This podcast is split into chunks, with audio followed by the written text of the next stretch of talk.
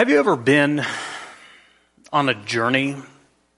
I don't mean a journey from Wichita to Edmond or from Kansas City to St. Louis. I, I don't mean a journey where you knew the destination, you had it typed into the GPS, and uh, you were just following directions. But I mean, have you ever been on a journey in your life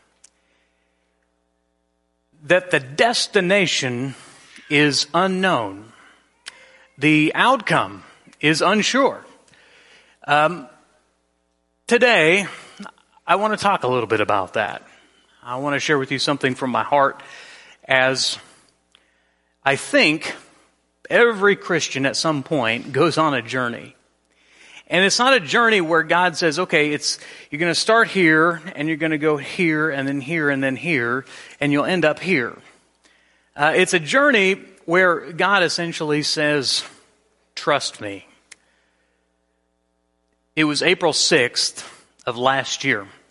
Seemed like a normal day, but it had an un- unusual way of beginning. As I checked my messages on social media and email and text, uh, I found one in my messenger that had come to me the previous day. And the message was curious to me.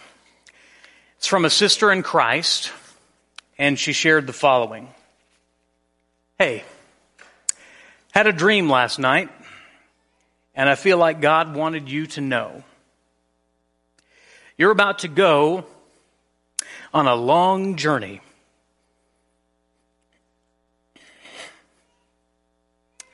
But God is in control. Also, allow others to help you. They will help you to feel safe and secure. So I replied, Interesting.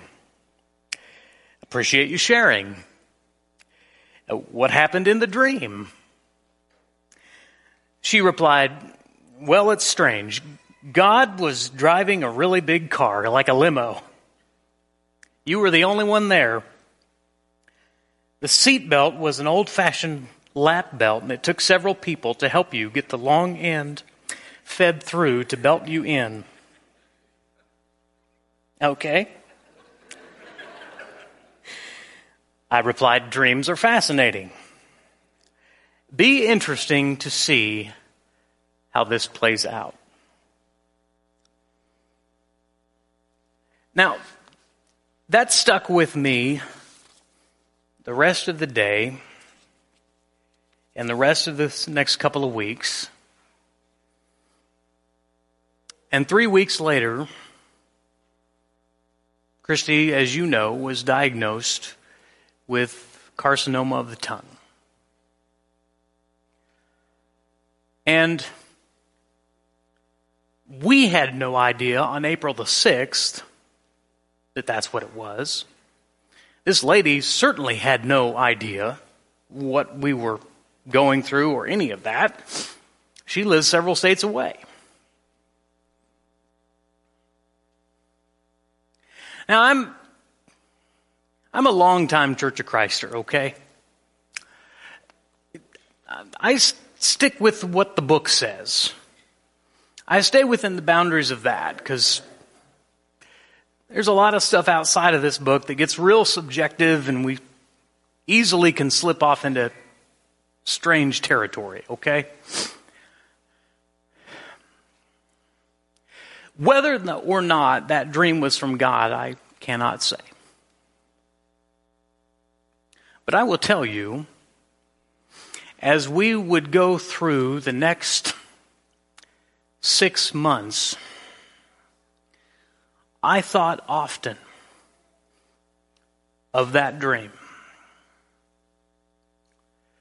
I found great comfort in it that God, reigning from heaven, in his infinite power and his infinite strength and his infinite wisdom and keeping the universes spinning and, and the, the galaxies going and, the, and everything here on earth under his care, that he would know that we needed to hear that message.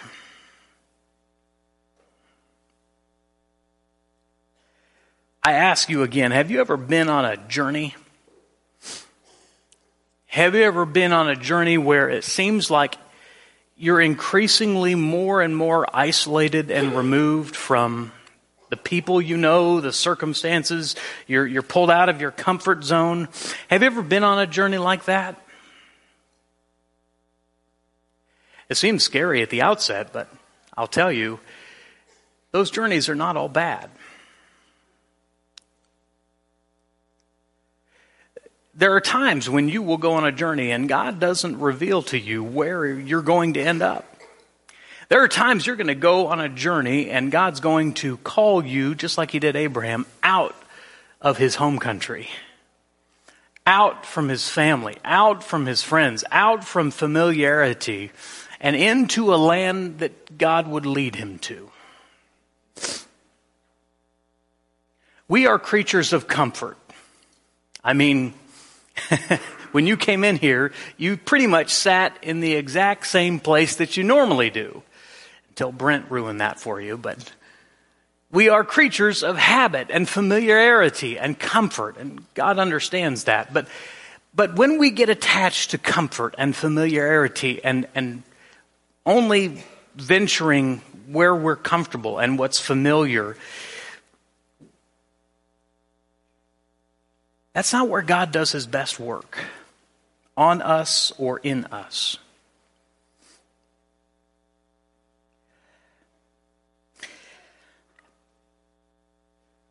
I'm going to share with you some pictures this morning.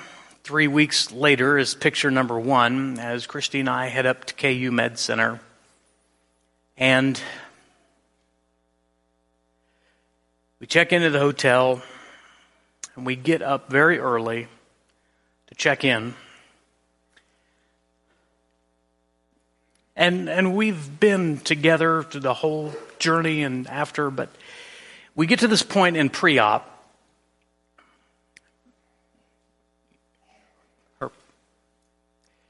It's just she and I.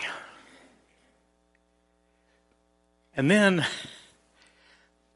a nice lady with a mask comes in and says, Okay, it's time. And I know that means that I can't go with her. And in that surgery room, all alone myself, and watching them take my wife down to surgery, I was overwhelmed with the words of the psalmist. And I want you to turn there if you have a Bible with you.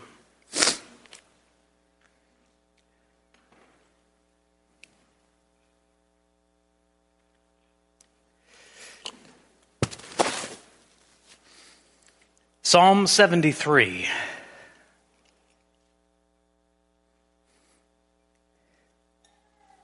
In verse 21 of Psalm 73.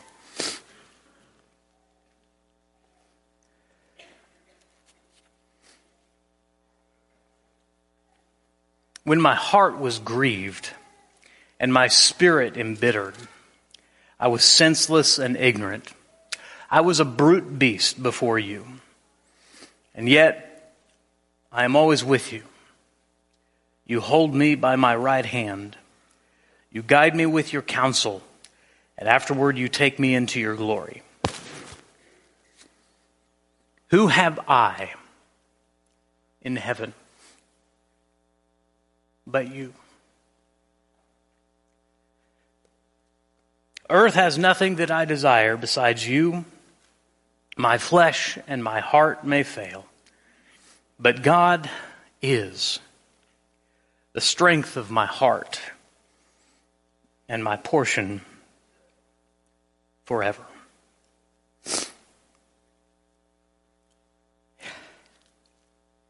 As we sat and waited 12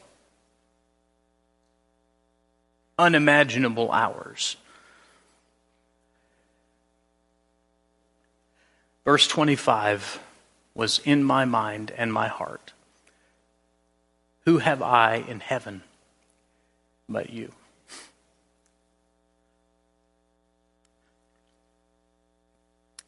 These journeys that God takes us on seem scary. They are.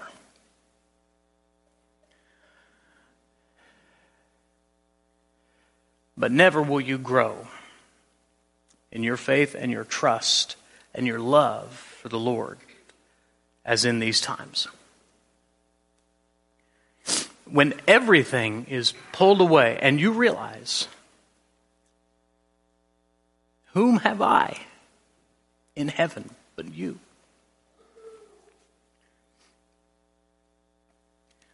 The surgery was successful though it was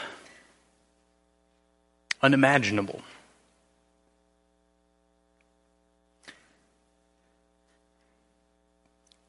Uh, speaking with a friend who had been through this surgery, watched her son go through it, the word that she used was barbaric.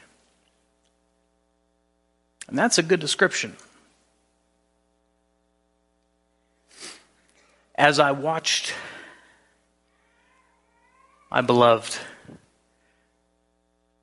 battle with uncommon strength and resilience, as I watched her fight through a pain that I can't even imagine, I realized that the journey with cancer is a long one. In fact, I, I kind of thought that it's two steps, really. First is removing the cancer, and the second step is recovering from step one. That second step is a much longer step. We were in ICU for some time, several days, and then moved to a regular room her, her strength, her courage uh, was just, I'm in awe of that woman. She is an incredible example. We were able to go home, but going home was different. Uh, she went home with a trach in her throat, several machines to help her make sure she was getting plenty of oxygen and to clean the tracheotomy and all of that.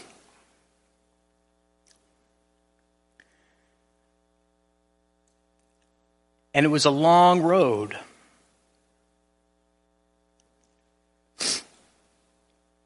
She recovered. Then, after she had, the doctors felt like she was ready, we had to do the second part which was radiation.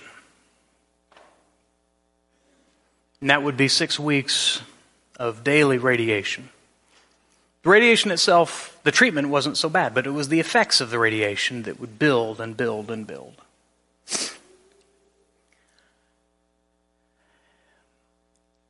In those days, though the bed was comfortable, I did not sleep well.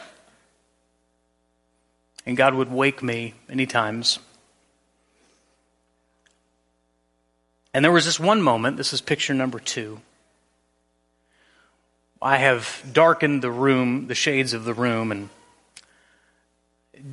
for whatever reason, the shades in this room were particularly effective. they just blocked out all sunlight. And I did that so that she could rest.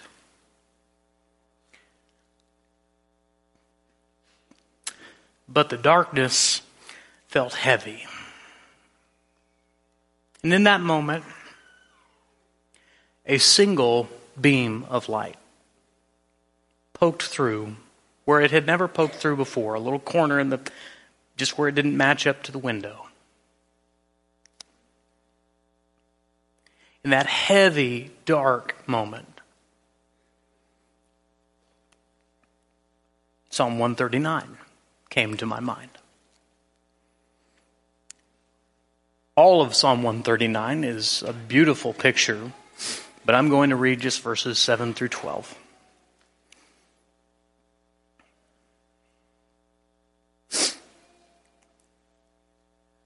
The psalmist writes, Where can I go from your spirit? Where can I flee from your presence? If I go up to the heavens, you are there. If I make my bed in the depths, you are there. If I rise on the wings of the dawn, if I settle on the far side of the sea, even there your hand will guide me. Your right hand will hold me fast. If I say, Surely the darkness will hide me, even the, the, and the light become night around me, even the darkness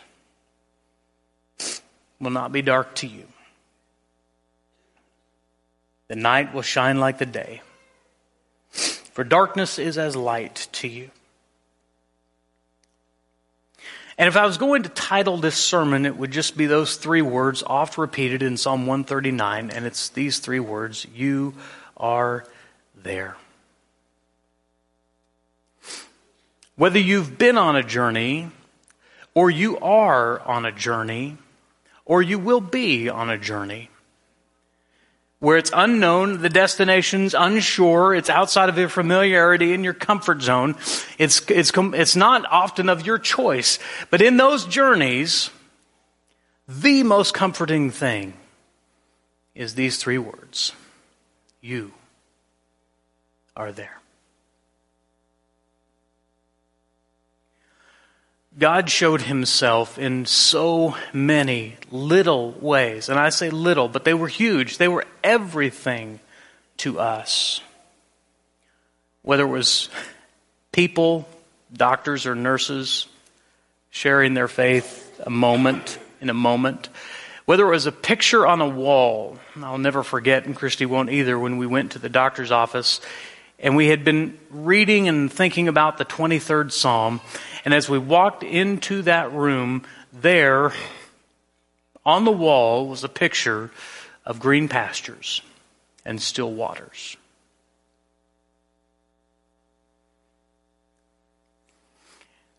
If you're on a journey, or when you go on a journey, let me encourage you to look for God to seek God and, and to, to look for Him showing up in these, you've heard it, the phrase used, the God winking moments. It's just these moments where God, you get it. You go, okay, I see you. I know you're there. It's not a burning bush or anything like that, but it's just a moment when God shows up. And usually, it's in such a small, but potent and powerful way. If you've been on those journeys, you know how much those moments mean. Turn to Psalm 23 since I mentioned it. Hardly need to ask you to turn there. It's so well known and beloved, but look at what David says. The Lord is my shepherd, I shall not want. And NIV says, I shall lack nothing. He makes me lie down in green pastures. He leads me beside quiet waters. He refreshes my soul. He guides me along the right paths for his name's sake. Ever noticed that before? He guides me along the right paths. Not necessarily the comfortable path or the easy path or the familiar path, but He guides us along the right paths for His name's sake. Even though I walk through the darkest valley, other translations, the valley of the shadow of death. And if you've been in those valleys, you understand the depth that those valleys can go to, the darkness which they can feel like and yet I will fear no evil. What does he say? For you are with me. Your rod and your staff, they comfort me.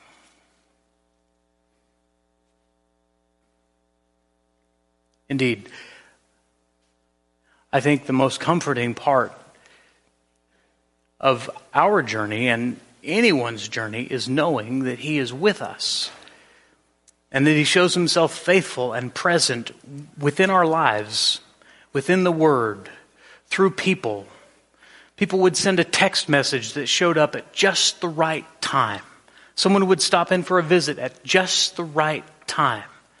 That, that's all God working in, in that through the darkest valley.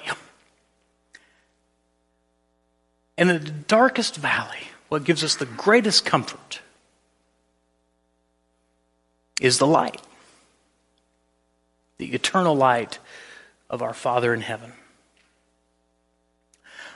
The Apostle Paul preached a sermon to people who didn't really know God.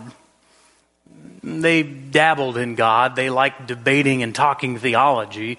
They, they had lots of different little gods that they served, but, but Paul's preaching a sermon to them, and I'm not going to go through the whole sermon. It's a great one. But, but join me in Acts 17 because there's a part of it that I, I want to bring to your attention. Acts chapter 17.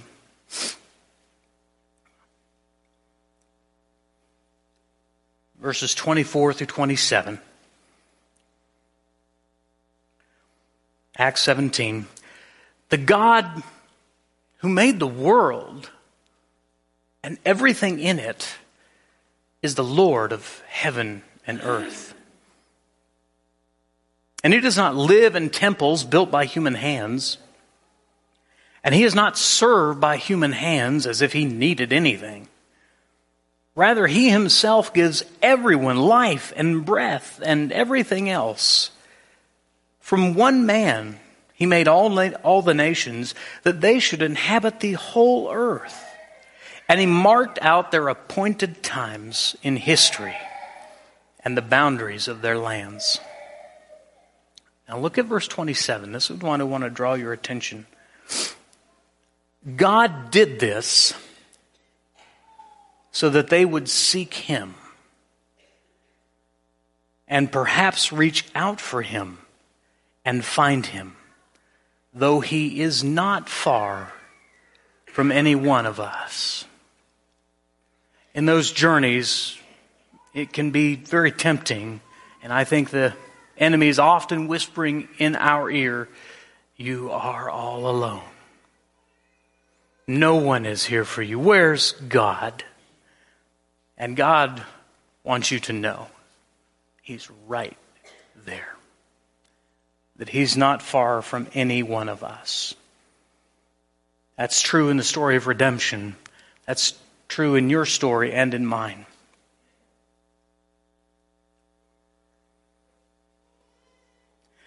William Shakespeare wrote these words. I don't think he wrote them about God, but I like to think of them, in that way. When in disgrace, with fortune and men's eyes, I, all alone, beweep my outcast state, and trouble deaf heaven with my bootless cries, and look upon myself and curse my fate, wishing me like to be one more rich in hope, featured like him, like him with friends possessed, desiring this man's art and that man's scope with what I most enjoy, contented least. And yet, in these thoughts, myself almost despising, happily, I think on thee. And then my state, like to the lark at break of day, arising from sullen earth, sings hymns at heaven's gate. But thy sweet love, remembered, such wealth brings, that then I scorn to change my state with kings. Happily I think on thee.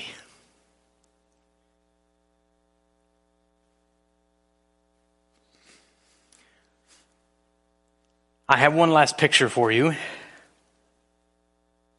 And it is one you all will see in just a few minutes as you leave here at the final amen and you converse and fellowship, but there will come a moment when you step outside and go outside into what is one of the coldest days so far this year. And there's something so strange about a, a day this cold. And it's this it's the stillness. Go outside for just a moment this evening and step out into a winter's night and listen. You will not hear birds chirp. You will not hear animals cry. You will mostly hear the sound of silence. I don't like many things about winter, and a day like today is good reason why, but one of the things I do like are those silent, still moments that only happen in the winter. Still, stillness is a good thing. Still moments are a better thing. The scripture calls us to be still and know that I am God. I hope you have a moment of stillness in your life when all other distractions are removed and where you, where you only have the opportunity to be still before a holy and almighty God. You see, the question is not whether God is with us. The scriptures are clear on that answer. He is closer than we even imagine. The question is are we with Him? Are we looking for Him? Are we seeking Him? Are we listening for Him? The invitation from James chapter 4 verse 8 is this, draw near to God and he will draw near to you. Now you don't have to go on a journey with cancer to realize that truth. That God calls us and invites us all the time to be still before Him and draw near to His presence. On a day where we're not, where we're doing a lot of things differently, today we're not going to have a traditional invitation. Invitation is just a tradition. It's not a, not a biblical thing. It's not a bad thing, but it's not a, just a tradition that we do. Today, we're going to put that tradition aside because we wanted our focus of our worship to be upon this next time of songs and the Lord's Supper. And as we come to that point, I, I want to invite you to prepare your hearts and to quiet them and to be still and to know the presence of the Lord is with us. In fact, Jesus himself, God with us. As we remember his body, his blood, as, as we remember the sacrifice made, we remember that he was with us because he was for us. So as we take just a moment, we're going to sing a couple songs, and then we're going to partake of this Lord's Supper together, and I invite you to turn your phones off.